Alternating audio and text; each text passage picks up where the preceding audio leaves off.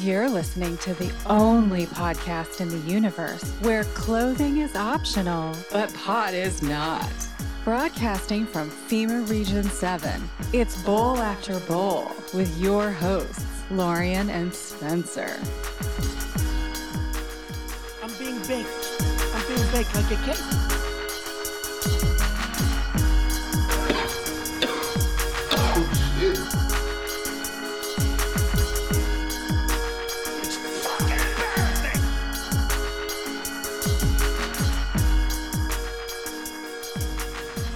All right, everybody. Hello, hello, welcome, Welcome, bowlers. welcome, bowlers and trollers. Huge thank you to Dame Jennifer Yes, Dame Jennifer. for introducing us. Those uh, instantly recognizable vocals there, So good. so great. She got a few of them for us, but uh, that's the one we came up with for the main intro right now. We'll probably switch it up a little bit. Um, we'll have a link in the show notes when we get it uploaded to her website, but she does uh, do pro reads, uh, vocal talent. You probably recognize her from No Agenda Show and other related podcasts. So thank you so much to her for uh, doing those reads for us. It's really fantastic. May your bowls burn ever brighter. And uh, cheers also to uh, NodeBit or No Debit, however you pronounce it, for uh, the use of the stream. And Fletcher got me on. So we are actually streaming in the smoker right now. So in the smoker to all you hog story chatters. Yeah, in the smoker. Thanks, everyone. We actually do have a good chunk of things to talk about today. Uh, Lorian like did a lot of uh, rooting up a bunch of different stories to talk about that are relevant and kind of more in our wheelhouse of what we used to talk about uh, in the early days of the show, just kind of uh, drug war related stuff, and uh, also specifically developments here in the state. Uh, so should be a good one. Should be a good thing. Uh, some good things to talk about and get into. Oh, yeah.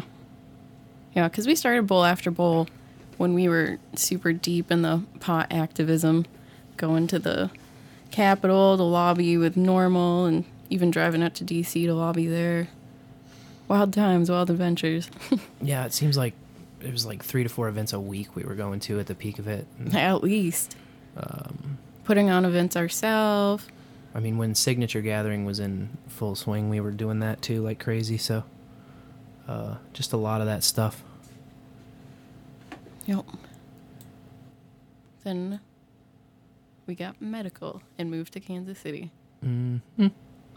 Yeah, and that program is kind of rolling out as we speak. Uh, I think the Corona Coronas have sort of set it back a little bit.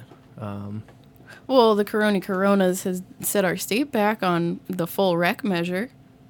They weren't able to get enough signatures to Yes. put full rec on the ballot this yeah. year. Now, it's my understanding that there was no real like super organization or money or any effort behind that, right? There, there was like three different people collecting for three different types of rec ballot, but uh, and I, th- uh, you know, I'm totally talking out of school here um, because it's just like bits and pieces I've heard other people talk about. But I wanted to say that uh, Payne was behind one of them, Yep. Yeah, John but Payne. just just like he didn't have the money behind it, and the the the reason for that is you know everybody just passed the the medical ballot the last cycle. Well, it passed it passed in 2018, correct? Yes. And so everybody who was the big money behind that, now their big money went into licensure fees that are non-refundable, and their big money is going into building, you know, facilities and grows and setup. So they're sinking all this money into the medical structure.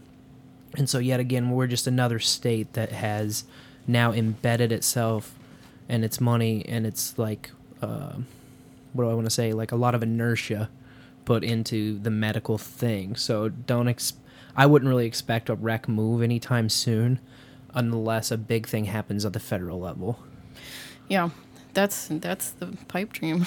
Right. we need the federal change, but Dan Viets said they're going to go for it again 2022.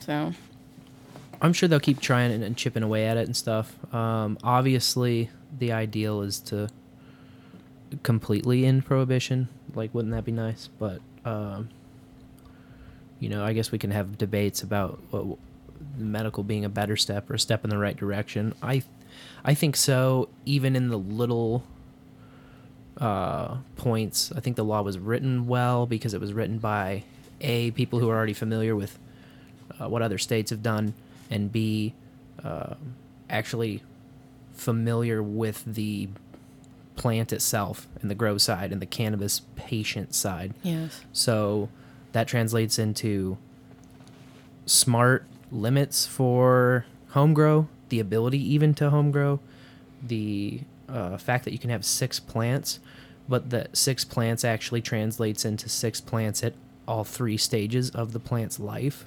Right. So six plants means you can actually have six clones and six in the veg cycle and six in the flower cycle simultaneously. Um, which means that if you're a patient, you can keep your grow cycle going. So you can, you know, be harvesting on reg- regular intervals. You don't have to start all the way over from seed every time you harvest. Uh, another good thing is the dosage or the max recommended allowed per patient, which I believe they came up with an, a- an ounce a week. yeah. Is that right? So an ounce a week is sort of the standard dose if you're prescribed, which uh, it's good. It's a good That's amount. good. Of, it's a good amount of nug. You're smoking an ounce a week. Now you told me that there's a disparity between flower versus the concentrated oils, correct? Yeah, they have uh, the Department of the department. They came up with an equivalency Health and Human chart. Services. Yes, thank you. They came up with an equivalency chart. So, like, if you're buying dabs, then you know it's like one gram of shatter is, you know, an eighth of nug, and so then you know you gotta do the math on that. But hey, you can get it. But they did just ban um, edible candies, Mm. like because they think it appeals to children. So, So- none of Fletcher's No gummy worms. super load 150 milligram gummy worms. Nope, not not in Missouri. Can't buy them here. But I mean, you, maybe you could make like a uh, here's my finger quotes. Can't can't buy yeah, them here. Right. Can't buy them where Fletcher's at either. Hey. No, Full load candy, he says in the chat. they named like cotton candy in there. I was like, ooh, Medibles. medibles. Says Blue Douche 33. See now, we can still have like brownies and cookies and stuff. It just can't be animal shaped or. You can't put sprinkles on the brownies. Like as soon as you put a sprinkle on there, is that illegal? That's now? a good question. If we like say uh, my grandma's uh, having a 70th birthday party and I put a candle on it, is that is that no good? Not that my grandma eats weed brownies. Well, you wouldn't buy it with the candle on it. That would be your own doing. So I think the brownie itself would be fine. Okay. And then you can put sprinkles on yourself and candles or whatever. But, you know, no gummy bears, no gummy worms. um, I guess I did before we dive too deep on other stories. Want to also mention uh, we're getting the website up piece by piece. So bowlafterbowl.com finally goes to a web page now. uh, it's been parked for so long, but uh, um, I don't even think you can get the episodes there yet. We're still on Podbean right now. So bowlafterbowl.podbean.com is where you find the episodes.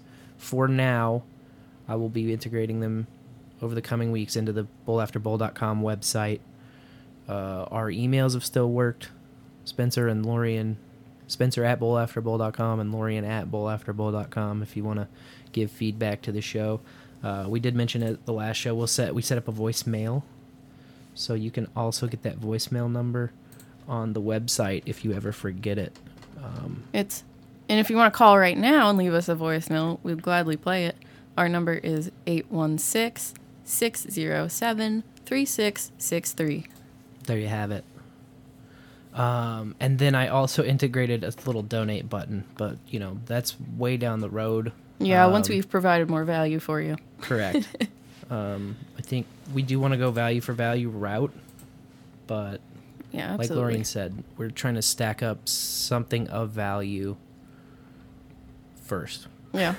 Slow rollout. Slow rollout, but uh, we're making strides, and and a huge thanks to the No Agenda community, just as a general um, thank you for just being the energy that we can bounce off of, feed off of, noagendasocial.com, um, and and the meetups and everything about that community has really like re-energized us and want made us want to get back to doing this kind of stuff again. So, Yeah.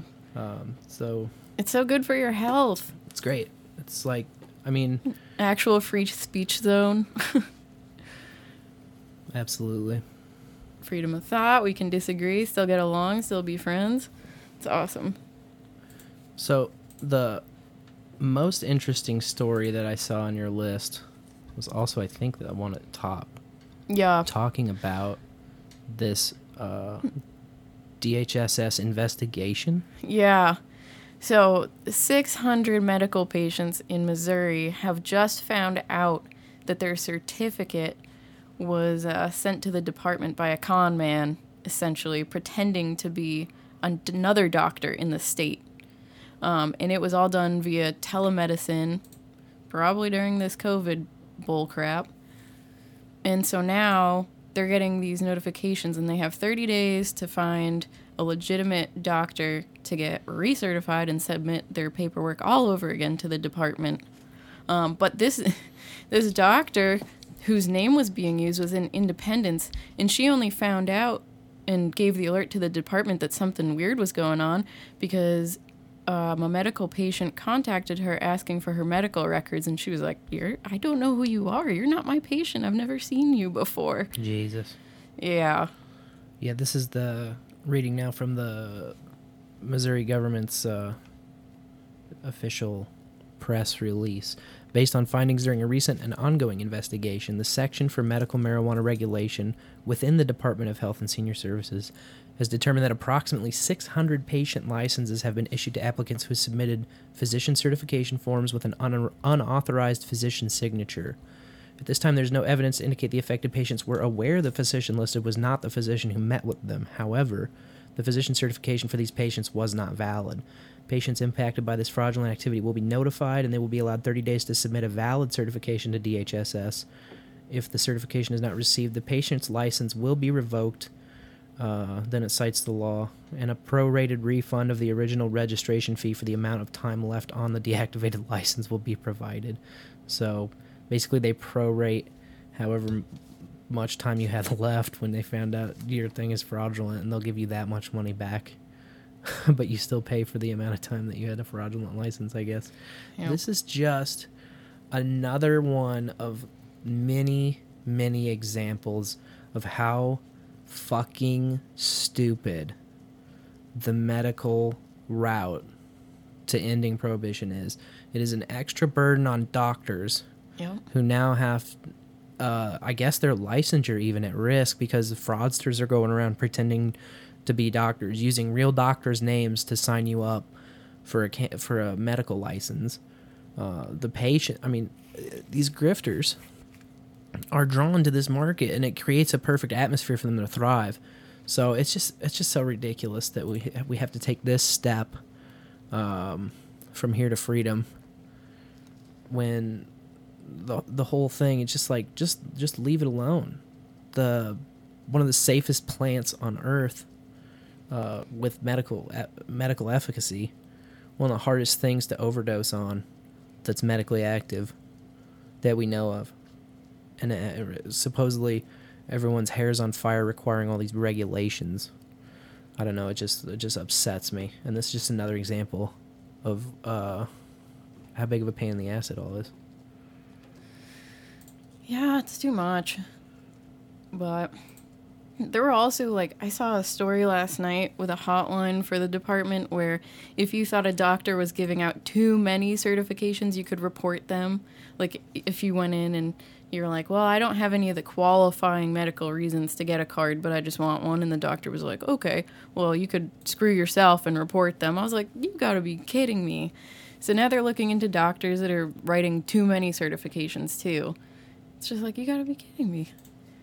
yeah it's it's just there's so many more unique ways to get screwed over and cheated and lied to and conned in a medical market. Yep.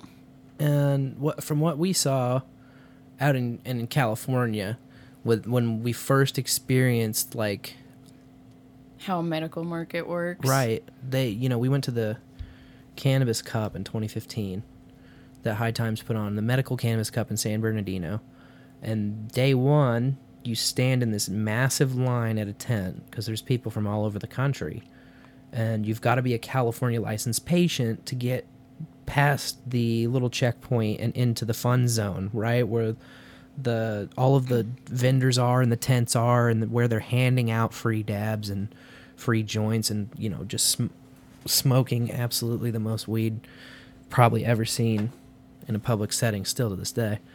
Uh, but you know to get in there you got to have a medical certification. So you stand in line they got pop-up tents like you see at any kind of farmers market or barbecue. Those little pop-up tents um, and they've got the the full tent. So there's like canvas going all the way to the ground. You can't just see into the tent. It's like a little private room tent.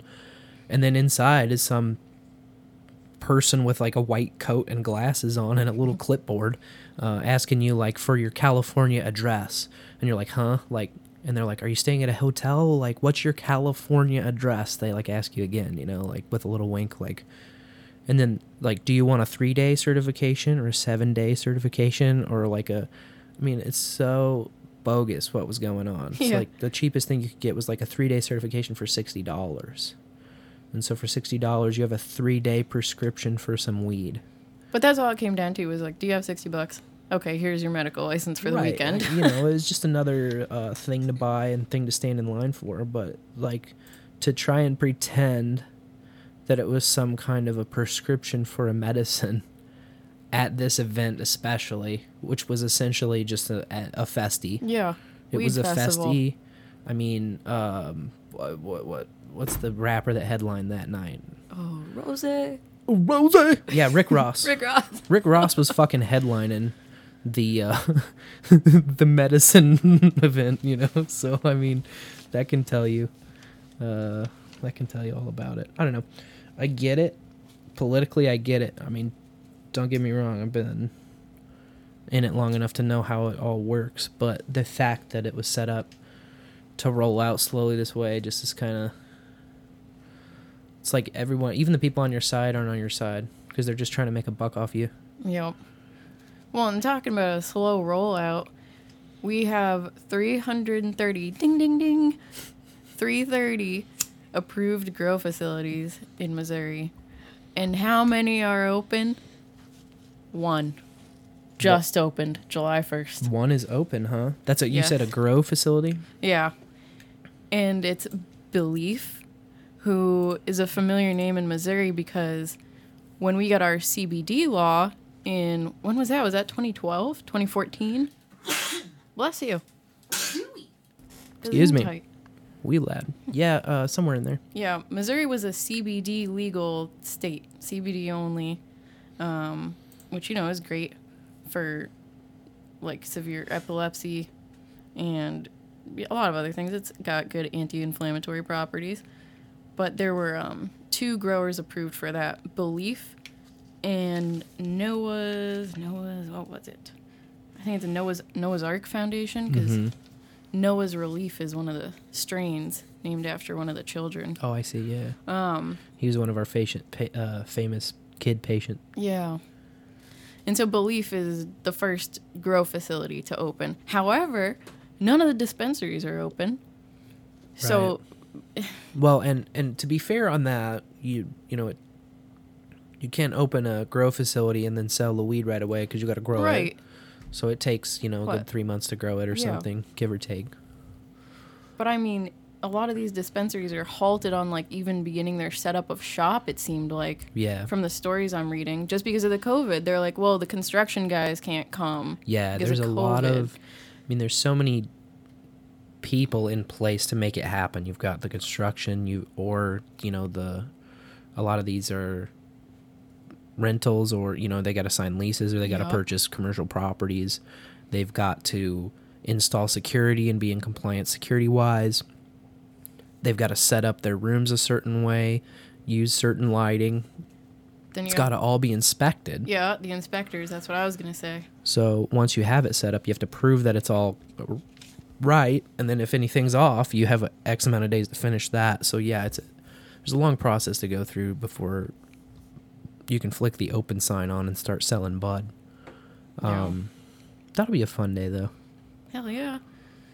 But uh, BeLeaf, they said they're gonna grow between 8,000 and 10,000 pounds by October. Hmm. So if they're the only one operating, then uh, you know, 10,000 pounds, go get them. Right. There's 23,000 medical patients right now. Twenty three thousand medical patients, so that's like less than an HP for each of them. Yep. trying to do math on the fly. Something like that, yeah. Yep. And then you got to drive to St. Louis and to get a, it. it's a QP for a month's supply as far as the standard dose goes. So that's not even two months worth of inventory for Missouri's patients, basically. Correct. Now, all these ivory tower academic egghead jackoffs uh, did a study I remember seeing in the past year of how Missouri's cannabis growers would be oversupplying the market, that there wasn't enough demand here to uh, justify the amount of pot that was the amount of grow facilities that were licensed. And first of all, how you can go across the nation and uh, quantify the demand for pot. Like, you really think you're going to nail down those numbers? You really think you're going to figure out, like, how much weed people are smoking? Egghead? No, you are not going to do that. I mean, even the estimates are hilarious. So, but, you know, if, if there's only one uh, in operation by October, then they're definitely going to be wrong about that. I mean, there's going to be a market choke, you know? Yeah. Uh, not to mention, we haven't seen how it's gonna, how the market will price it out. So, you know, if it, in a lot of states we've seen, if taxes and other fees associated with uh, operating the business, you know, the security requirements, et cetera, et cetera, that all has to get priced into the price of the weed. So if that price outweighs the black market price by too much, then the black market's still going to exist and thrive, Yeah. which is just another hilarious spot of this whole thing. You know? Yeah. If you just deregulated everything and let the market provide all the solutions, they, it would work itself out hilariously fast. Instead, they're going to be creating unforeseen problems with all of these different regulations. They all create a market burden. They all create a dead, la- dead weight loss in the economy. They all create all these gaps that otherwise wouldn't exist with just deregulation. Oh, thank goodness the, for the home grow part of it. That's true. Patients can either take care of themselves or get a caregiver to uh, grow for them. Yeah, that that part is nice for sure. The home grow is generous in that regard. Yep. And caregivers, they're allowed to have three patients each. So, would that mean you can have That would three yeah, times? That would Yep. be an 18 point limit, yeah. Yeah. Which is it would take up a serious footprint really at that point. You'd have to have a Yeah. you have to have more than like a you have to have a serious like operation going.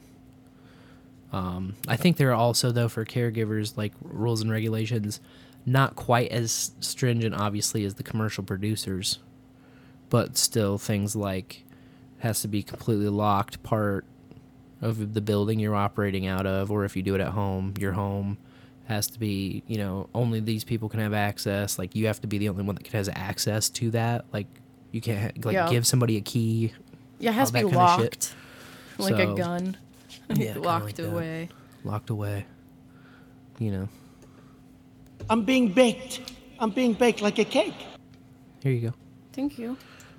Yes, locked away. Has to keep locked away. No one's allowed to uh, look at it. uh, hey, it looks like we had a voicemail slide in the DMs, but you'll have to play it on your machine. Oh, that's right. Give me one second. I gotta turn around because my computer's behind Uh-oh. me. Turn, turn, turn around. You're listening to Bowl After Bowl After bowl. with your hosts, Lorian and Spencer. There, I bought you some some time. Okay, thank you. I've got it. All right. Uh, let me unmute you. You can play it when you're ready. Okay,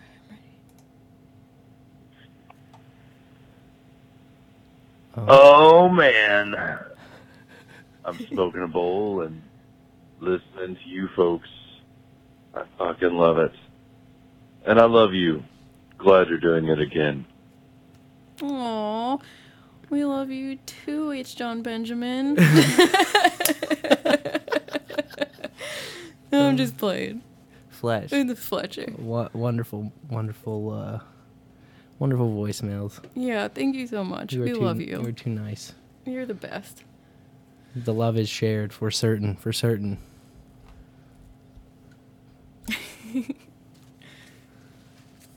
Oh, your dad's texting me about his two dogs almost just killed each other trying to play with a grasshopper. Oh so I got momentarily distracted by that. I was like, Leave it to dogs, man. random random text message to send me. uh, so uh, the Kansas City City Council just removed weed from the city ordinances. So police shouldn't be prosecuting on it now. I mean, it says like less than two ounces is like written in there. Like Less than mm, two ounces. Yeah, I mean, that's a pretty sizable limit. yeah. Uh, But- in compared to you know, in comp- just comparing it to previous laws, a lot of places have like the I think statewide decrim was 35 grams or less. Yep. So that's an ounce and a quarter. Um, and already then it couldn't be like a arrestable mugshot jail time offense. It was just a kind of a more of a ticket. Like a so- fine, right? yeah, something like that. Yeah. My question is though, like, you know, pot is the gateway to being searched. Like if you're driving, so like if Right. I, they're still probably just gonna be like, oh, we have probable cause to search this vehicle because we smell weed, right? Still, That's not going to happen. no. No, uh, yeah, I think that uh, that's another really big. There are a couple of really big, obvious roadblocks to this working logically and logistically. One is that the probable cause via smelling pot. Now, obviously, weed DUIs are still a thing. In fact, one could almost argue that they now are a thing right. Um. they're going to be a thing a lot more that's for sure because the a- the access is going to go up because you don't have to like know a guy or like maintain like relationships to get a hold of it anymore you got storefronts right Right. so maybe the less scrupulous or the less cunning let's say of the population now has access um, and much more access. Also public access, and the whole legalized attitude means people are going to be like a lot looser with it. There'll be people like, I mean, the first day you can buy pot, there are going to be people smoking pot in the streets. You know? Oh, like, yeah. There'll be people outside woohooing it, which Getting tickets. is, yeah, it's going to be against the law. You know, they're going to find out the hard way. But, uh, What a stupid question that is. What a stupid question. Yeah. The other one though is the federal. Obviously, like we've talked Oh, about yeah. m- many times on this show, the weed is legal nowhere in this country. Right. Weed is legal nowhere in this country. It's a, still a Schedule One drug federally. They treat it the same as heroin on a federal level, the same as PCP on a federal level, the same as meth on a federal level. And nowhere is it actually legal.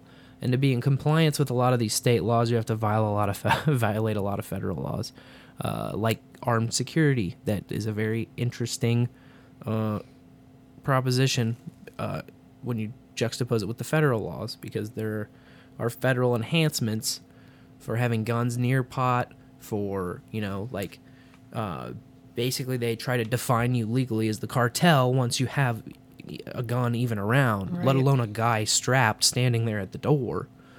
Um, and obviously, the federal government and the DOJ have uh, issued memos to not smash uh, medical pot shops and uh, how to treat that. Uh, the Holder memo was the first of many different uh, issuances and guidelines on how to deal with medical, even though it's illegal federally. But the whole headache just needs to really go away, and until that happens, it's gonna it's still gonna be kind of a wild west situation. It's still gonna be there's still gonna be uncertainty Yeah. in how it plays out and how it goes forward, and knowing that at any time, um, the just the you know the DOJ enforcement could change, or who knows? Like who knows how long they're just waiting, like sharks circling, uh, gathering info on the quote unquote legal players right now, um, for for whenever the the political winds on that change. Like who knows? That's the problem. That's what we really need an insurance policy against in you know descheduling, deregulating something at the federal level really really has to happen. Yeah, because do you remember watching videos of dispensaries being raided? Yeah, I mean Colorado Obama used to smash uh, all kinds of medical dispensaries all over California. And they can't they couldn't use the banks. So they just have safes filled with cash. Everything is in cash. And then they just take the cash. Oh, thank you very much.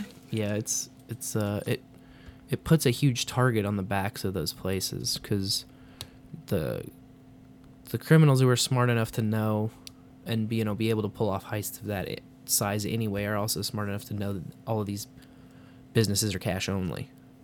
So it definitely makes a huge huge fucking issue in terms of just safety, you know. Yeah. Now, have they gotten a banking thing figured out? I'm gonna have to um, look into that. But I know Missouri for right now, as we roll out, it, it, they've said over and over again, this is cash only. It's cash only. So we're Right. definitely not on it yet. Yeah, cash only here, and uh, you know, federal uncertainty, still illegal everywhere. You got to get a card. You got to be on a list. You got to this. You got to this. But uh, And with all of that, I'm doing fine. It's legal in the basement. I'm all right. Yeah, exactly. In the smoker. In the smoker, there are no laws. Hell yeah. So, uh, Arizona and Montana have submitted their petitions to legalize recreational weed, and Nebraska just submitted their petitions for medical. Hmm. Yeah, I see Nebraska as being one of the last dominoes to fall. Yeah. But that's a good step for them. Nebraska and Kansas probably be slow rollers for sure. Um, who who were the three that sued Colorado? It was Nebraska, Kansas, and someone else. I want to say Oklahoma, but I'm not 100% sure. And I feel like Oklahoma already has Medi, so Um, But they, what did they sue them for again? so they they I I don't it was just like a headline lawsuit. It didn't really go anywhere, but it was the DAs uh the state um attorney actually the AGs in the states um, brought suit against Colorado because they claimed that Colorado's legalization had flooded their states with, you know, off-market illegal drugs because people are driving to Colorado and buying the pot and bringing it back, which yeah. I mean, that definitely happened. But it's, you know, So silly. don't get me started. That's enough. That's enough. I found a form online yesterday um, where if you were convicted of a weed crime, like a misdemeanor, no violent crimes, you can apply to get a pardon from Mayor Quinton Lucas, Kansas City's mayor. But, you know, a pardon is like, what's that do really? It's still on your record. It's not an expungement. It's just like, well, I have a, the mayor gave me a pass. Right. And, um, Yeah, you have to like tape the pardon to your conviction basically when you show it on a if anyone asks about it. Whereas an expungement, it's gone. yeah, it ret- retroactively removes the charge so that you can say no, I have not been charged with a crime Yeah. of whatever. Usually it's the felony box or whatever that, that you have to check, but uh, And they just signed a bill in Colorado to mass pardon anyone with a conviction of having two ounces or less. It just seems like a long time Yeah. for Colorado. It's like, okay, how long has it been illegal there? So silly. Now, we do have uh, something I thought would be interesting for. We have a we have like a no agenda cartographer guy, right? That's Cold Acid, isn't it? Who is like the the map nerd? Isn't it Sir Matthew? Oh no, that's right. It's Sir Matthew. You are right about that. No, one of like the thousand Canucks that we have in the no agenda. Come on, man. How many Mounties we got in the, in that no agenda stream, eh? Lots of Canada. No, I actually love that. It's fantastic. Um, and we have here a interactive facilities map for our state. So I'm gonna post it in the show notes. But I was just kind of it's kind of interesting to look at how the stuff is spread across the state. Um, because it's they did a they did a I think decent job of distributing it. So typically when this kind of shit happens in my state, in our state, um, the way it goes, In the show. I had to bring this Missouri Smash in. Yeah. The way it happens is they'll roll something out, and then it all goes to St. Louis and St. Charles. That's how, and that that happens, you know, for things non-weed too. But that's also how it happened for CBD. It was uh, Yeah. it was two facilities in the entire state, and they were over in the St. Louis. Um, BeLeaf is I think they were both in St. Charles County. In, in St. Charles. It's in Earth City, which is St. Charles uh, County. This time, if you're looking at the map, let's see, I wouldn't know. So there, first of all, it's a cool map because there are five different color-coded pins all over the map. There are your cultivators in the green pin, uh, appropriately. There are your uh, dispensaries in the red pin. Yellow is manufacturers, so that would be Oh. like extraction facilities and things like that. If you're taking plant material and plant products and turning it into extracts or edibles or anything like that. There are testers, so testing facilities. Those are also state licensed, but obviously they're not in the uh, commercial side of it. They're just testing to see if you're, I don't know, I don't know exactly. I think there are certain banned pesticides, but I'm not sure, 100% sure. But they're basically just testing. Uh, I think it also has to be labeled with THC content, so you have to Yeah. know what, exactly what it is. So there's that part of it. There's that aspect of it, and then there are transporters. So also anybody you know picking up any part of the plant in any stage, whether you're taking it from a grower to a tester, whether you are delivering it to a dispensary to put on the shelf, whether you're giving it to the extractors, whether you're taking extracted product to a dispensary, all of that has to be done by licensed transporters. Oh wow. So those are also on the map. But they did, like I was saying, a pretty good spread. Obviously, as you'd expect, St. Louis did does have the biggest cluster on here, but they also have the biggest population center. So it does make sense, and Kansas City would be the second place. Um, but there's a nice tight little spot in Columbia where uh, I think that it makes sense if you think about it. Only Yeah. dispensaries, no cultivators there. Um, but there's like s- seven, seven of them in Columbia. Only one down in Jeff City, so that's too bad for them. But there's a manufacturing plant down there. At the lake, they actually got two growers and two, th- well, if you count the wider lake area, probably four or five uh, dispensaries. Um, Any near like Bagnell? like that would, like on the strip. yeah, it, those would be two that are like okay. Um, right there, right there. I can't really tell. It's by Hurricane Deck is one, and then uh, the other one's kind of closer to Sunrise Beach. Um, then you've got, of course, Springfield and Joplin.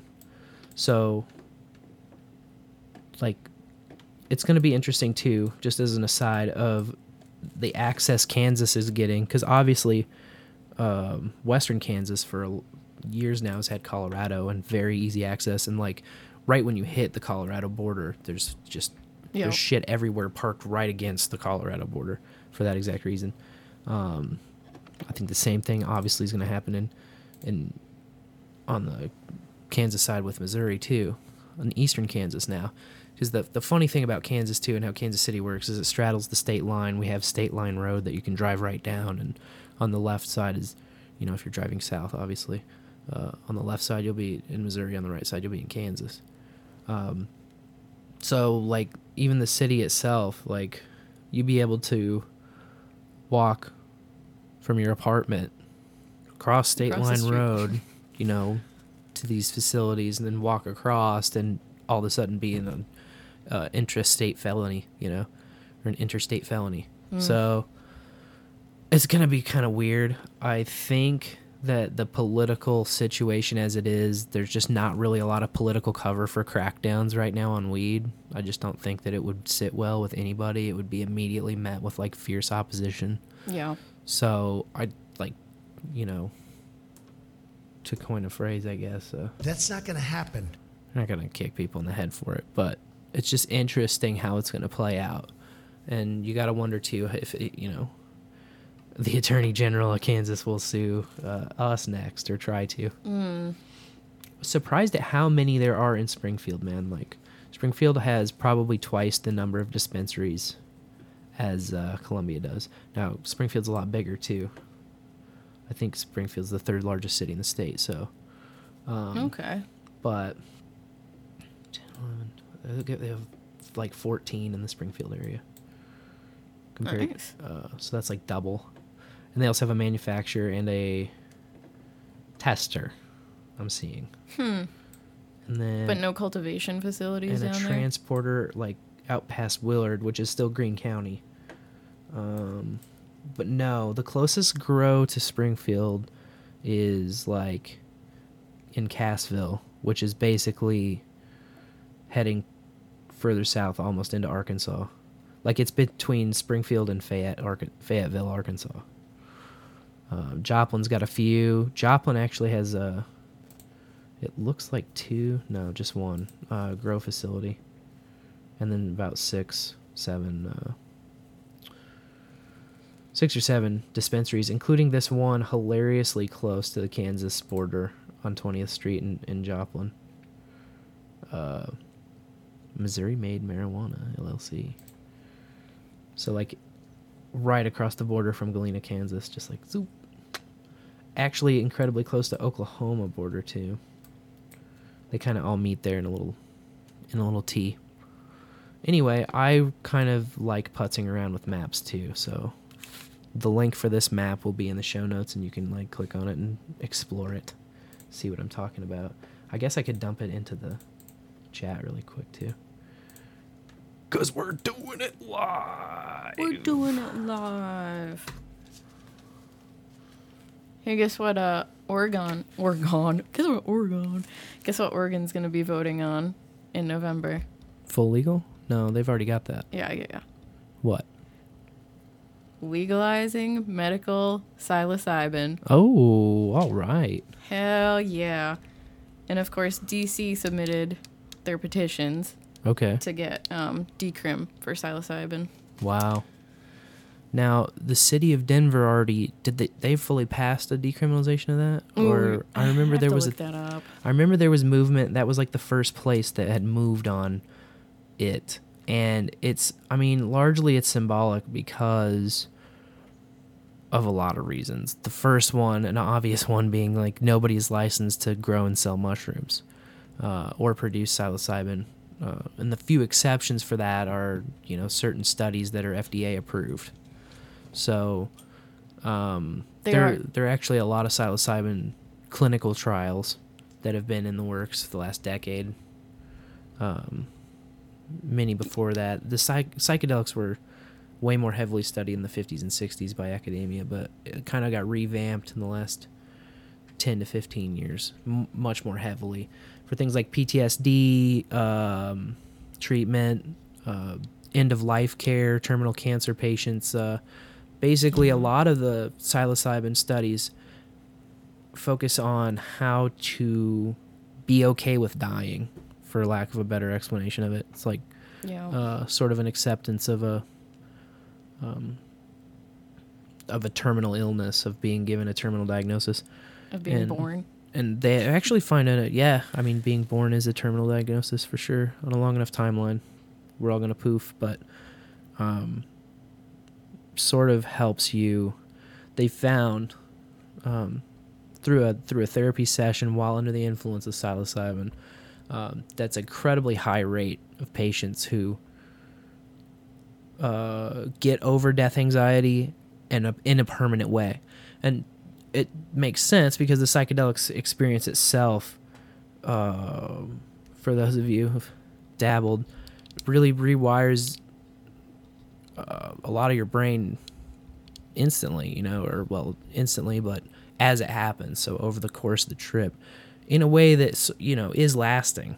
Yeah. Um, so obviously, in a in a session and in a setting where there is a clear aim and it's all planned to help you kind of navigate this looming death of yours, this like inevitability that we all really have to face, but all of a sudden it's concrete for you, and it's like there's a timeline, and like your organs are starting to fail, and like you got to go through pain, emotional, physical, mental, all of it, and um, being able to overcome that death anxiety. I mean, obviously, it's going to be a night and day difference as far as quality of life at the end there, and a lot of people you know, it just helps with everything else associated with dying, with getting your affairs in order, with getting your will set up, with being able to talk to your family about like what you want your services to be, about who's getting what. All that stuff becomes easier to face if you're not just hung up on the oh shit I'm dying part. Like I can't even come out of my room, I can't even go outside, I can't even talk to people.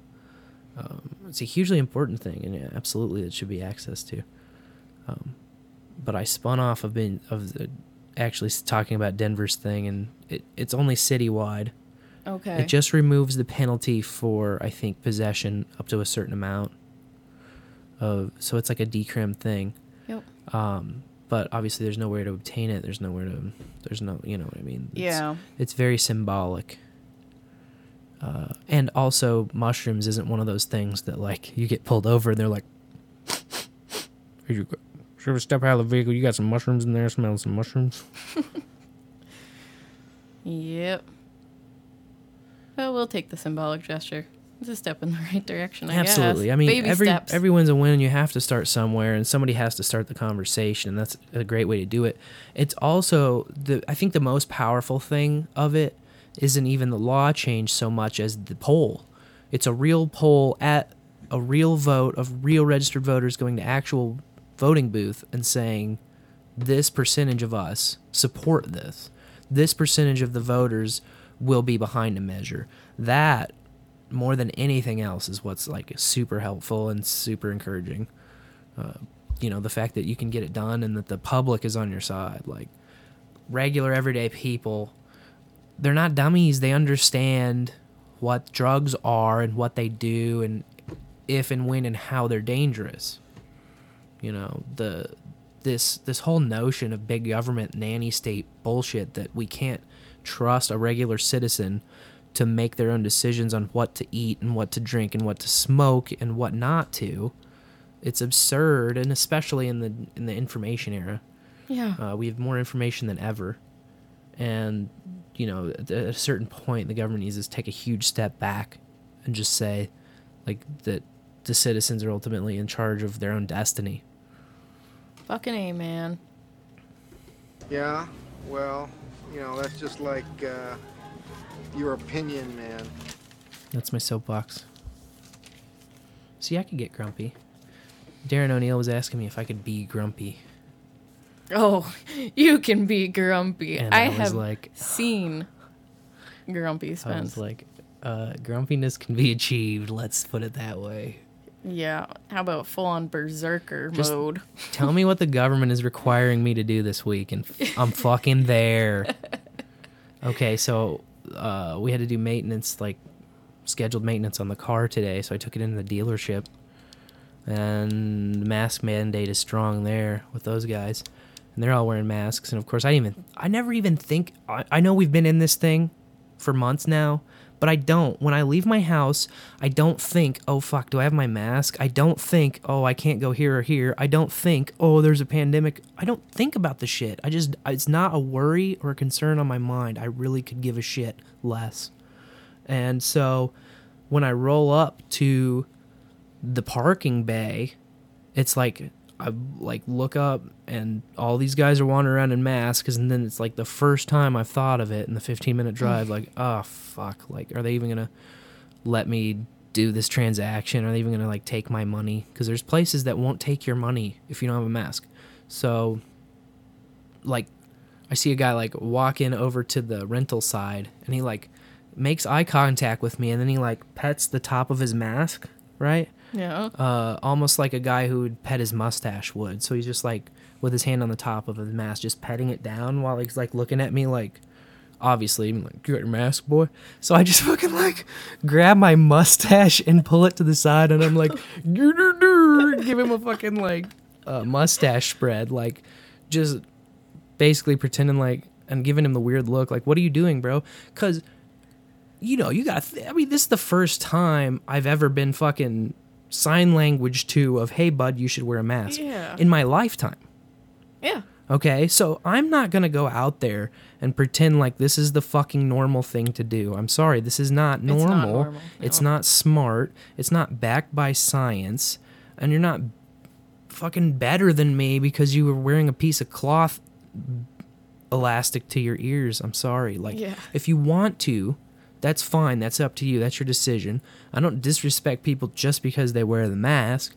When they like are shooting me looks and like petting their mask as though like, hey, you need to be like me. You need where's yours? Where's yours? Right fucking here's mine, dude. Give me a break. Your middle finger. That yeah. kind of, that kind of pissed me off a bit. But I didn't like make a big show. I just kind of shot him back some like sign language bullshit because I hadn't even gotten of my car at that point yet, you know. And the guy was just like, uh, the guy who uh, I handed my key to. He was a different guy, and he was just like, "Do you have a mask on you?" And I was like, "No, I really don't." Even though my 3M respirator, I think, was in the back seat. I'm pretty Yeah. sure it's still in the car, but I was just like, "No, I don't." I'm an asthmatic, and really, a there is a medical exemption for the mask orders, and b you have under HIPAA and a lot of other f- laws right to medical privacy. Yeah. So if you say I have a medical exemption, That should be enough. End of conversation right there.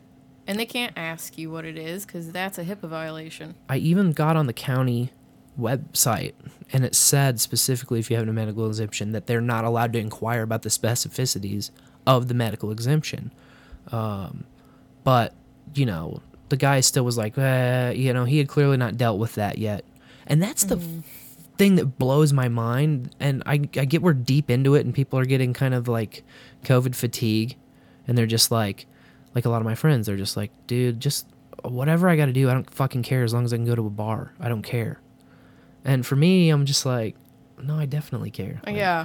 I definitely care. I can go without going to a bar before I can, you know, before I'll write my name down on a piece of paper that says like I was here between this time and this time. Fuck Yeah. that. Like I'm I got a phone in my pocket. Like don't pretend like you can't find me if you want to.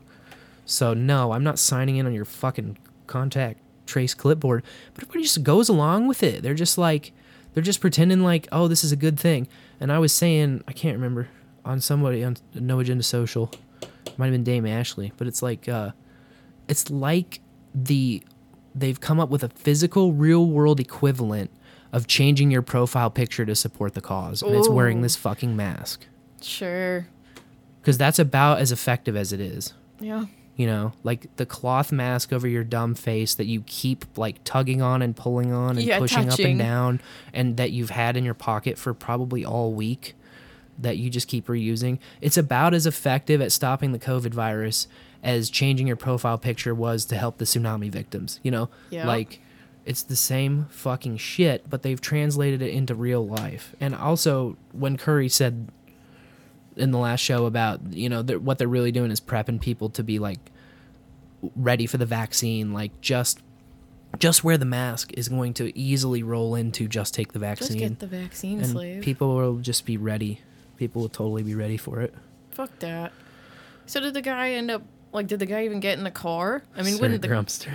wouldn't the car just be like germ infected, potentially COVID infected? oh yeah i mean, that's did great they have to put on a hazmat suit and wipe everything down with hand sanitizer? I mean, that's a you know, I I'm the asshole that put everyone at risk because I drove over there with no mask and I sat, I sat outside uh, on a bench Uh. waiting with no mask and uh, There yeah, the guy got in the car and serviced it, so you know. I mean, I I assume in two weeks he's not gonna die of COVID. No, no one is. It's just I- silly, man. I was sorry if you have something to say. Keep going. I was gonna say though, I'm um I was really happily, pleasantly surprised with our zoo trip Sunday because there was no questions asked about us not having masks. Yeah. Nothing. They just let us right in. I was like, hell yeah, you guys go. You understand how it works. There were Respectful. there were signs everywhere talking about the mask requirement and then i would say i would say probably 10 to 15% of those signs had a little red rider at the bottom that said uh, that minors and those with medical conditions were exempt Yep. um, so basically and and really that should be the play all across the country is uh, that yes, I have a medical condition that prevents me from wearing a mask, and no, you can't fucking ask me what that medical condition is. You can fuck right off. yeah. How about heat stroke? Heat stroke. It was like sure. close to 100 degrees. I mean, that it's day. it's hotter than all hell, and people are like jogging with the mask on. People are. I mean, it's just absurd. I mean, plenty's been said about the people driving around alone in their car with a mask on. You always see that. Um, and over the last week, it's become that I'm the only one. You know. Yeah, I don't. I didn't see anyone else at the zoo not wearing a mask that I recall. There was like one or two, one or two. one or two, but it's it was awful lonely for sure. Yeah. And uh, I don't know, man. We didn't even like try to go into the penguins because it was like Well, they had the like they a, had a security guard Yeah, they had like there. a someone mask checking you on the way in because I think in the places where you go inside and are in close quarters, they're like requiring it, and then in the rest of the places, they're like asking you to wear it while you're outside at the zoo. So um, that's kind of how the original email was sent out, and that was before the mask order, mask order, the you know most recent one. So right. you know, I mean, everyone's just losing their shit, and especially in a place like here, which is sharply enough divided on the issue, you know that these workers have gotten the fucking Karens on both sides. You know, you they've gotten people who are like, "You're not complying. You're not making wear pe- people wear masks," and they've got dickwads like me f- saying like, "No, you're not making me wear a mask," and throwing like huge fits about it. Yeah. Um, although I only threw one fit ever so far. and that uh, was at the very beginning. that was at the very beginning. That was before anybody here had been requiring it, and Menards was the only place. Yep. Well, but worse than that, they said no one under the age of 16 can come into the store. Do you remember that? Yeah, So I had the kids, and they were like, "No, no, no, you need to find someone to watch them." I was like, "Go fuck yourself. I'm right. not buying yeah, your shit that, then." you're right. That I'll wasn't my money. That wasn't even about a mask at that point. That It was wasn't about about, a mask. It was about nobody under 16 was even allowed to walk in and the yet there were people place. that were like 70 plus, also at more so at risk than little kids. I would argue. It should they should have banned elderly people too, picking on the kids. it, it was absurd. That was absurd. That's the only time you've ever I've ever seen you have a public freak out. I told him exactly how I felt about their policy. That's for sure. Yeah, you told them right where to stick it.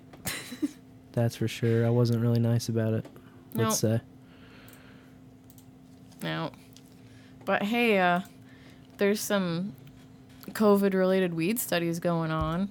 Oh, Yeah. what's this about? Well, I hinted at it in the last show Oh yeah, that's right. that um, you know, okay, there's a research team at the University of South Carolina who decided to study THC with like respiratory issues and they found that it slows lung inflammation and thus could like prevent COVID produced it's called ARDS, the acute respiratory distress syndrome, and also the cytokine storm, which is when your immune system like overreacts Right. to what's going on. Yep. It just pretty much dead halts all of that. THC, guys, whole plant. But also CBD has pretty similar effects. They're studying that too, and then there's a lot of people coming out with like sativa tinctures, talking about oh, use this to keep the COVID at bay. So there's a lot of crazy stuff coming out too, though. What did we see today about the cows? They're trying to inject people with cow plasma or something wild. Oh yeah, somebody Yeah. posted on No Agenda Social cows are people too, kind of thing. Yep. Yep. Yeah, it's crazy. There's no end to the craziness, that's for sure. But I mean, I think the important thing is to just have a fucking memory. You know, just have a long-term memory Wouldn't that be nice for people? and just remember like how things have always worked so far. And I mean, I'm not some kind of fucking ancient wisdom tortoise man. I'm 30. I just turned fucking 30, okay? So I'm not trying to say I've been like all around the block and seen it all and done it all. But I know enough. I've been a lot of places and it's been long enough. You know, I know how getting sick works. I know how viruses work. Um, you know, and the general steps you can take to prevent that, how you get better. Uh, people are acting, I mean, with the school closure thing, people are acting like this is the only fucking virus that has ever happened in the history of Yeah. humanity, in the history of public schools at least. Like, it's there's a seasonal fucking flu that happens every year. People are like, what if the kids bring home the COVID to the old people? Ah! Well, like, you know, what do they do? What if they do? What if they bring home tuberculosis? What if they bring home anything? Yep. You know, there's a lot of nasty stuff that you can get. People are still on Tinder. Don't fucking at me. Uh, These people are sick. they are. It's a disaster. They don't know what the hell they're doing. Something was a disaster there. That was The uh, levels. I, I I felt it a lot, Me too. so I pumped it. I have to tweak my levels, you know. Some Oh. clips are louder than others. Well, sad news at the zoo. They lost a baby giraffe. Yes, you told me about and this. she was two and a half, and I remember when she was born in 2018 because it was like right before Rayla was born, our two year old. And um, yeah, she died. They said it was a stomach problem, but I really think it's because her name was Dixie. So you think they noodle? Allegedly, alleged, alleged. You think they noodle gunned the giraffe at the zoo? allegedly they might have taken care of this baby giraffe because her name was Dixie. I'm putting it on the table. All of this cancel culture. I think it's very bad for our country. And there's um there's another Dixie that's trying to change its name, and that would be Dixie Elixirs. Oh Dixie elixirs. yeah, they're an edible. Wasn't that wasn't that the Coke that we had? The root beer we drank. We yeah. drank root beer, and then I went five miles per hour down that mountain.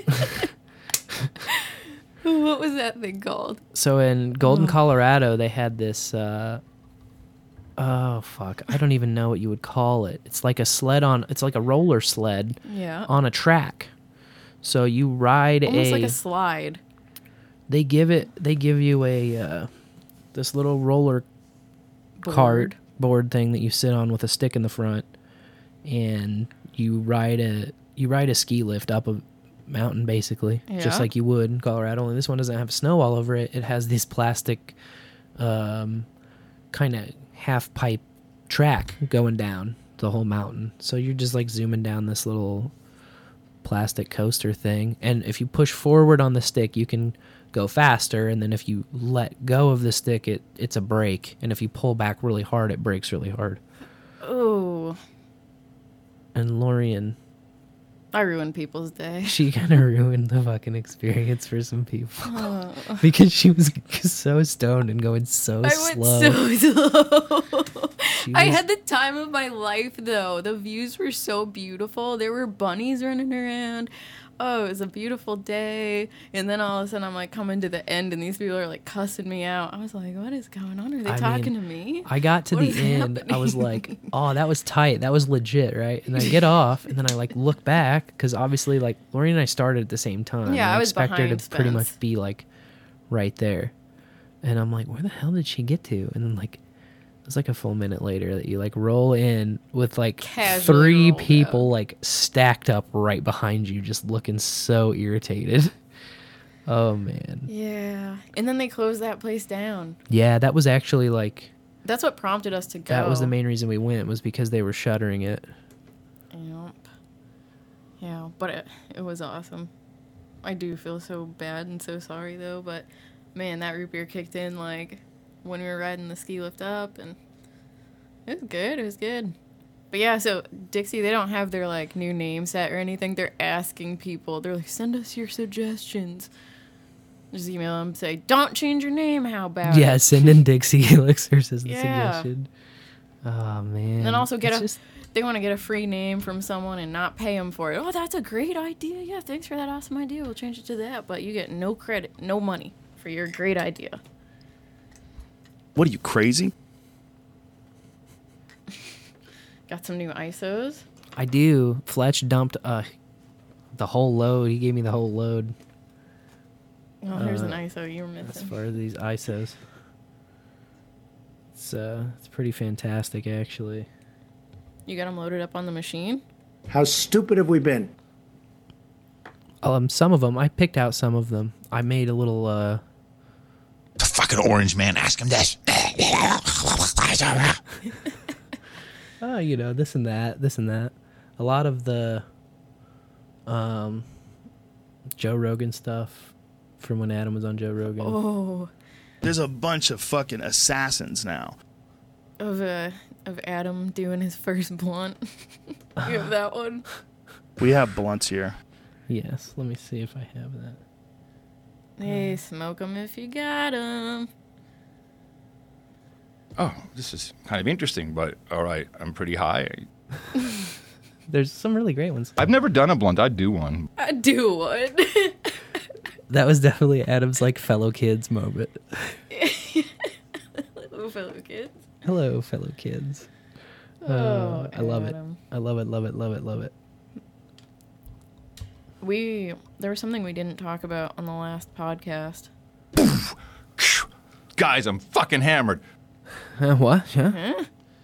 Uh, I I kind of lamented because we were on Hog Story last Thursday, Yes. and I was like, we had a great show, we had a great time as we as we did the first time, and then like it was like later in bed that I was like, fuck, we never talked about bowl after bowl at all. I know. we didn't even mention the show, but it's fine, man. It's like you just you just get into the flow of that conversation and it just kind of goes, you know, wherever you want it to go, and you're not thinking about all that crap. So Yeah.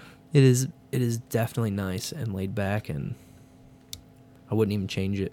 No, it was perfect Just- and fun. I just gotta keep my remembering going, you know. Remember, there's always next time. Oh yeah. Plug it in, plug it in. Speaking Plug of plugging it. Huh? this Thursday is gonna feature Phone Boy Yes. in the smoker, so that should be interesting. So I've been following Phone Boy's escapades on the No Agenda socials too. So I think he'll be a really interesting guest.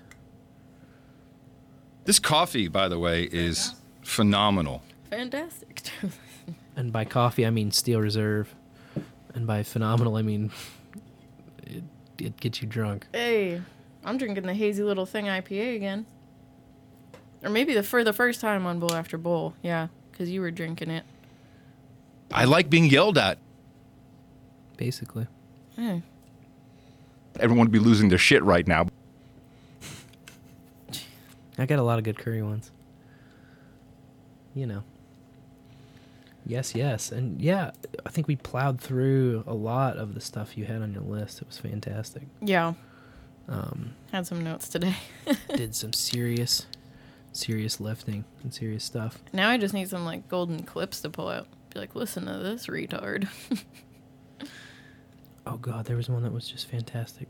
Um, I'll leave you with that one. Hey, listen, you dicks! Send money!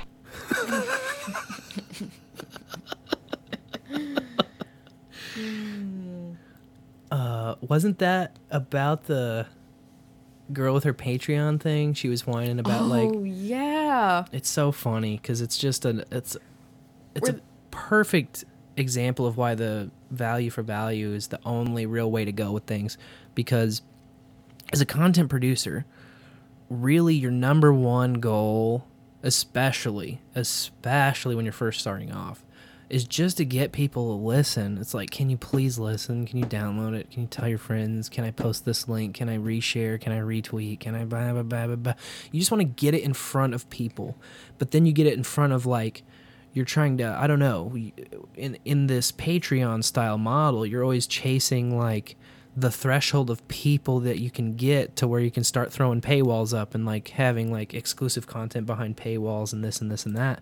But if you just put out a product, let it speak for itself, let people chip in what they can, then yeah, like uh, the vast majority of people are never going to ever give or be able to give or feel compelled or any of that. But on the other side of it, the reason that it works is because with value for value, you're not limiting the people that do give to your little stupid $5 a month Yeah. ceiling, that tiny, tiny ceiling that people who actually give money to things they like five dollars it's like it's like you're already like limiting the value of it for people to find value in it if that makes sense Yeah, that makes sense i mean on the no agenda show which i'm not trying don't don't misconstrue this as me trying to like compare values of any shows but just the way that it works. People will send in silly four figure amounts of money sometimes and that's just because the ceiling doesn't exist. You can stand up as tall as you want. You can say well i have this much value and you know money to different people is different as well. People have uh-huh. different amount of resources or you know someone who like for me i haven't been to the movie theaters in six or seven years. But i know people who are really into the movies friends of mine go a lot who will spend 40 50 dollars easily at the movies on a friday night you know? And you can translate that into oh i go to the movies once sometimes twice in a month and do that you know? When you when you think about value that kind of way and then apply it toward the different things that you consume then that's just why it's such a bulletproof model i think and why it, it's worked for no agenda and i think why the it's the smart thing to adopt in the in the current i guess co- like content making world if you're going to go that way Yeah. um, I kind of briefly mentioned that we had the we had the PayPal button that we put in, and we're looking to get Bitcoin acceptance and maybe altcoins too. I'm really kind of excited about that to play with different ways of just how to accept it and to keep it anonymous and safe. So I'm trying to figure out a way to set up a uh, a client that will create a unique wallet and a unique address every time that it uh, Yeah, like scrambler. Is that what they call it? No. No, there's something I, I did look into a little bit before, but basically it just is so like the traditional e like if I wanted to go right now and just say, "Hey, you can send your Bitcoin here." I could generate a new address, a receive address, and then I could post it somewhere. But then everybody that wants to give uses all that same address, and the more times it gets used, the less secure it becomes over time. What you would want is a form where you can send your donation to a generated address that's generated uniquely for you for that particular transaction that never gets used again. And so that's what I'm working to implement. There's a there's a open source tool that does that already. I forget the name of it, but um, it's a little bit of some hoops to jump through.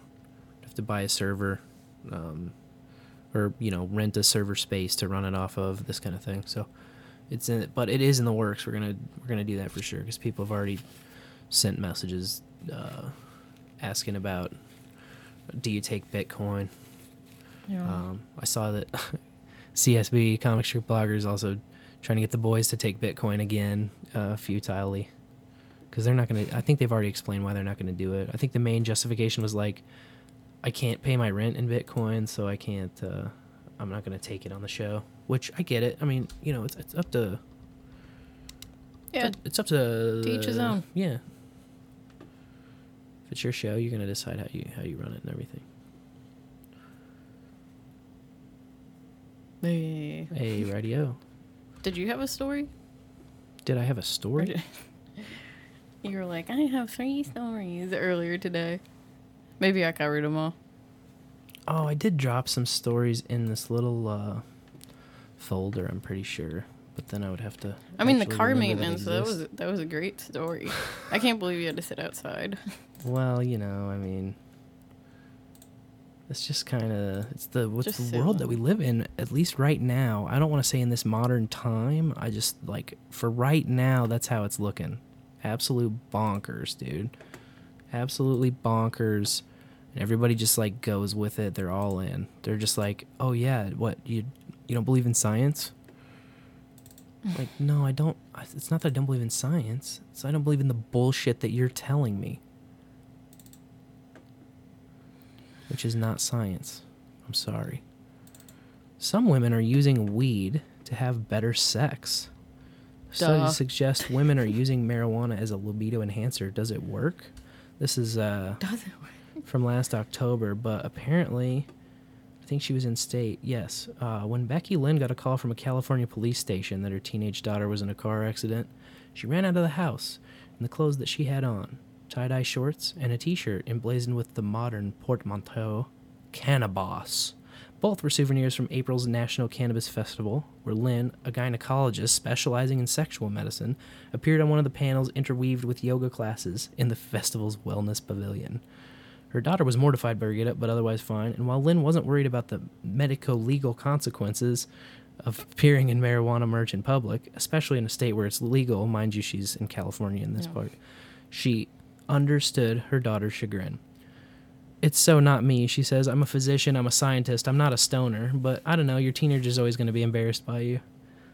So she doesn't use marijuana herself, but um, basically she did this study and had an interest in how cannabis might help the women that she sees in her gynecology practice, which is in St. Louis.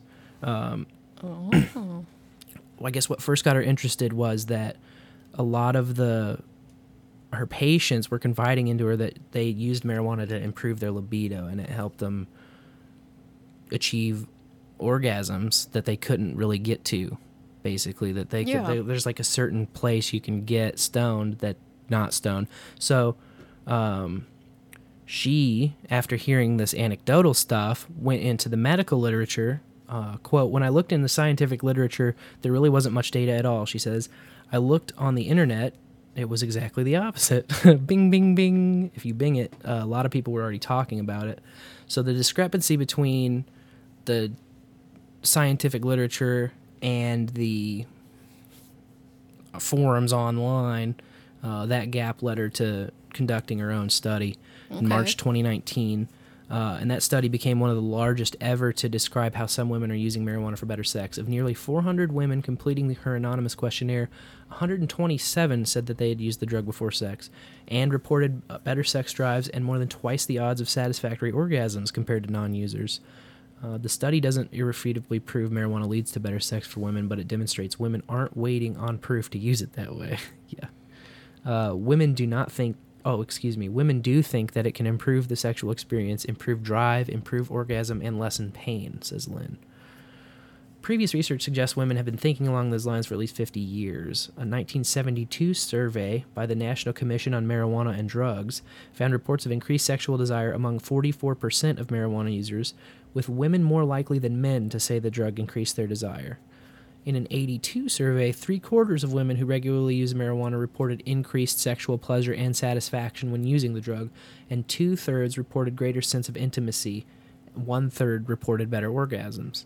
So they're finding that a lot of it can correlates with marijuana use, but that it's also way more effective for women than it is for men. Hmm.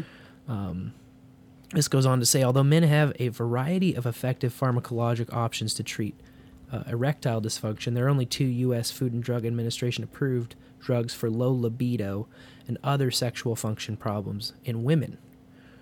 Uh, and they're plagued by these problems.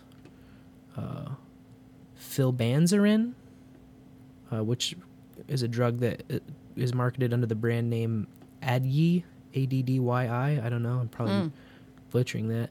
Has demonstrated only meager improvements in female libido, giving women only half an additional quote sexually satisfying event, uh, an FDA term, uh, every month.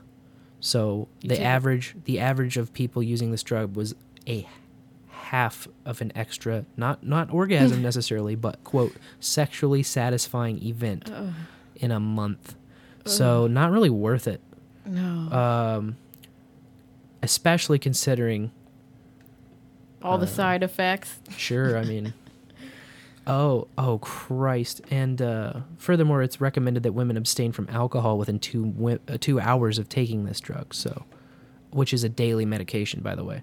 Oh. So, a two-hour window on each side, so four-hour block that you can't drink while you're taking this. So I guess like first thing in the morning is probably when I would do it.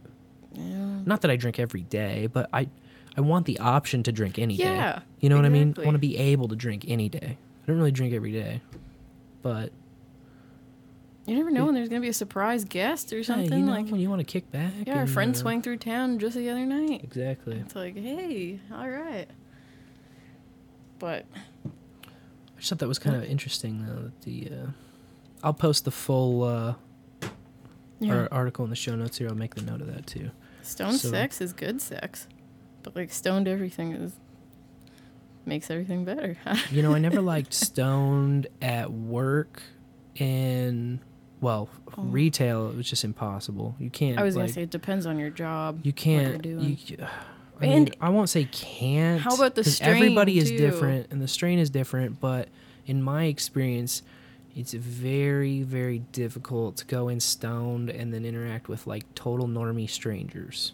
Yeah. If there's a job and like the people you're cool with are you're cool with, and the people you're not leave you the hell alone, and you have a space that you can go into, then it's like no big deal. I used to work at a grocery store when I was really young, first starting smoke weed, and that was actually I would always smoke on lunch breaks because it was kind of great.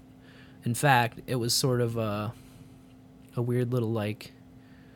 Yeah, when it- when you first started doing, it, it's like, oh shit, people are gonna know. Who's gonna know? Oh, people are gonna know.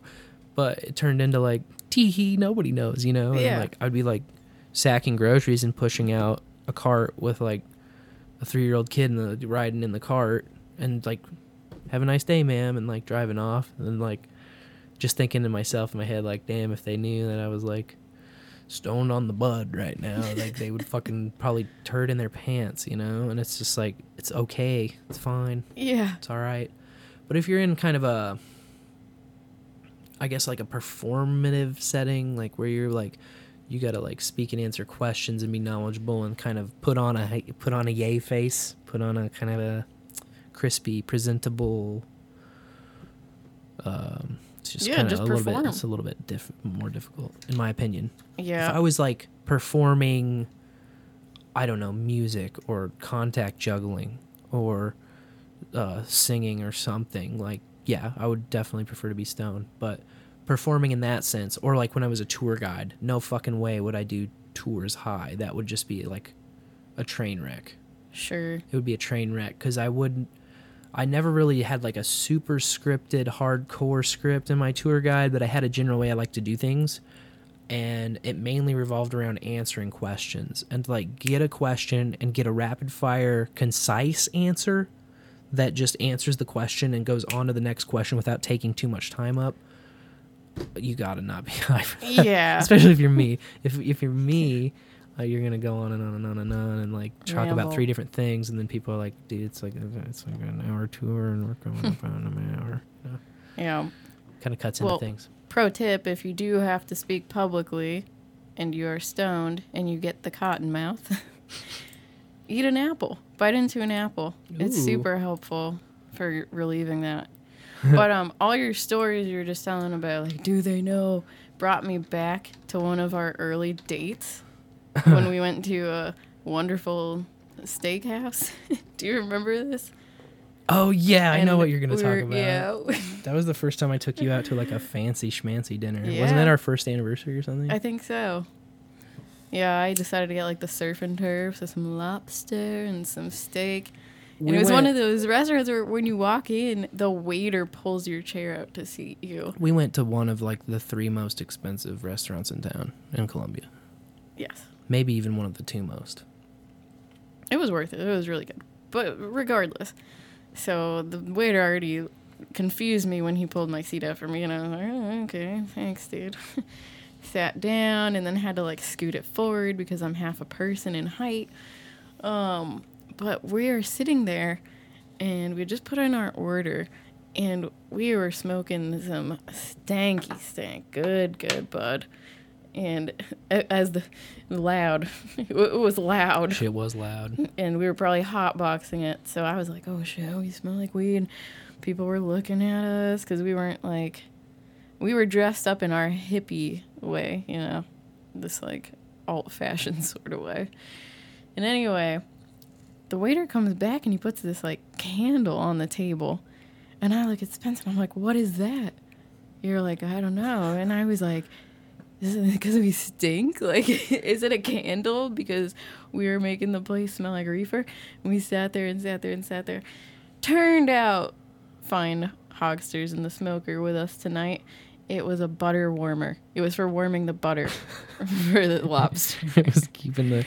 But I was I was on edge for a moment there. I was like, Damn. We really thought that they had brought over some kind of like little wax melter tea candle because we smelled like weed. yeah to cover the like we were looking around because nobody else had ordered the lobster that we had seen at least because we're looking around we're the only table with that shit on it we're like what? Oh my god.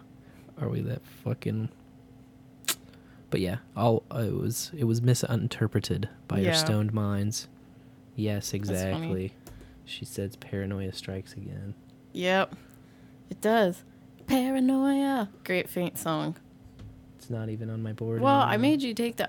I that was the first ISO I recommended to you. I said. oh shit. I said I need the faint. I need that one line paranoia, so you can just play it. But no, you didn't upload it to the board. That's all right. i'll do it on the fly Better- watch but- this I'm watching. I'm waiting. Paranoia. Hey, there it is. There you go there's three of them Thank you. Mm-hmm. I feel so special. I didn't even comment on the stone sex thing. I feel like though. We are going to keep on winning, winning, winning. I love being stoned and being sexy because it's like that voice in your head as a woman at least like this voice that's like constantly tearing me down like the judgmental voice it's like this is you're fucking it up or like your face is ugly whatever whatever that voice in my head says to me that day you didn't put your eye makeup on right or whatever i don't even wear makeup it goes away. It's like hushed and quiet, and your walls come down. And so then you can just like open up and receive and give and get past that wall. Enjoy giving blowjobs. Figure out what deep throat was all about. Remember that epiphany? uh-huh It's like, you can. You can have a throat orgasm. That's, that's for another episode, I guess. Yeah, we have. Uh, we have some good sex in this house. yeah Uh, and that's what I wanted to bring up that we were going to talk about on the last episode of Bowl After Bowl that we forgot, which is our rope play adventures. oh sure Rope play is new for us, hmm and we had worked with like a really soft rope the first time, doing some shibari stuff, and this time we used jute rope, and you just did like a free flow of knots, right? What is going on? That's that- your computer. Here, I'm sorry. I'll mute it. Thank you. You just did like a free flow of knots that night, right? Yeah. So I started with like, uh, you always start with what they call a single column tie, which I always knew is like a bowline. It basically works the same way. It's a loop that doesn't slip. So you start with that, and that way, like any other, ro- like usually if you tie a knot, like either a normal knot or a slip knot or any kind of knot, when you when you're moving around and manipulating it, either the person being tied up or the person continuing to tie it, as you pull on it, it gets tighter and tighter and tighter. With a bowline, it tightens around itself. So it's known in the. I learned it in the scouts as a rescue knot. Yeah. You have a- because if you throw somebody a rope who's out in a lake, say, and you like make a loop or a lasso or a noose or any of that shit, and then you start to pull them in, like three people are pulling them in, you can actually kill them just pulling them in because it cinches so tight. Oh shit. But if you have a bowline, it um, bites the rope instead of. It's basically immobile once you get it tied, so the loop doesn't slide, the knot doesn't slide. so it just pulls them in and it's a fixed loop. So that's what I started with, and then I kind of just started weaving. I kind of knew like the areas I wanted to hit. Because the first time when we went soft rope, I didn't. Uh, We I only did upper body. really quickly, and that was what fifty feet of rope, hmm and it just did the torso. That was wild to Yeah. me. We did a diamond pattern too that kind of crisscrosses a lot. Yeah. So it uses kind of more rope. Um, and then with the jute, I think it's like thinner in diameter. Excuse me. It's thinner in diameter, so like the knots don't really take up as much space. You know. It was rough though. Yeah, it wasn't like any kind of wax coated uh, jute that like is made for tying up naked ladies. I guess Bishop of Smashcast recommended that I like look into that. Yeah. It was super rough. And then I also did like a crotch rope on you too. So like Yeah. part of it came up under the crotch. Yeah, right over my clit. Rubbity rub rub. When you're like moving it, Mhm. pulling it up and down. Yeah. That was rough, but it was still like fun and nice. Yeah. And I feel like I enjoyed it more, our rope experience more this time, the second time, than the first time. Because it's like a more familiar, comfortable space to be in again. Because that first time I did have to like settle down my feelings of like almost claustrophobia. Like, ooh, can't- Whatever, dude. I'm not paranoid. You're an Eagle Scout.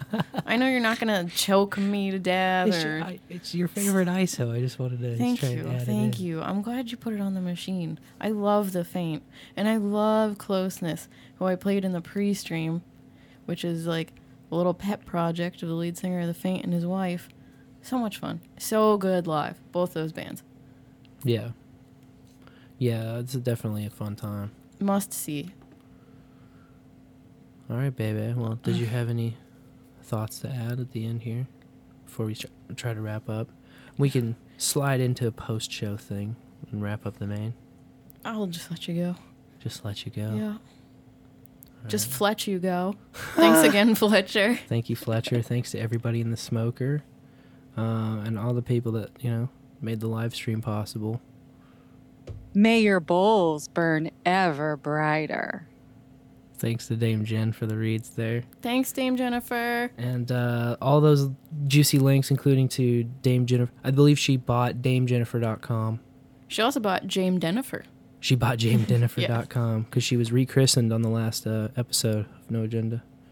Uh, and is now known as uh, Both. both Dame Jennifer and James Jennifer. Well, thanks everybody so much for hanging out, packing a little bit longer of a bowl this time.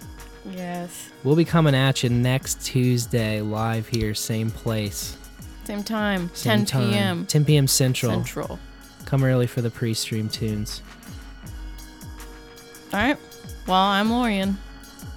And I'm Spencer. May your bowls, may your bowls, may your bowls burn ever brighter. I'm being baked. I'm being baked like a cake.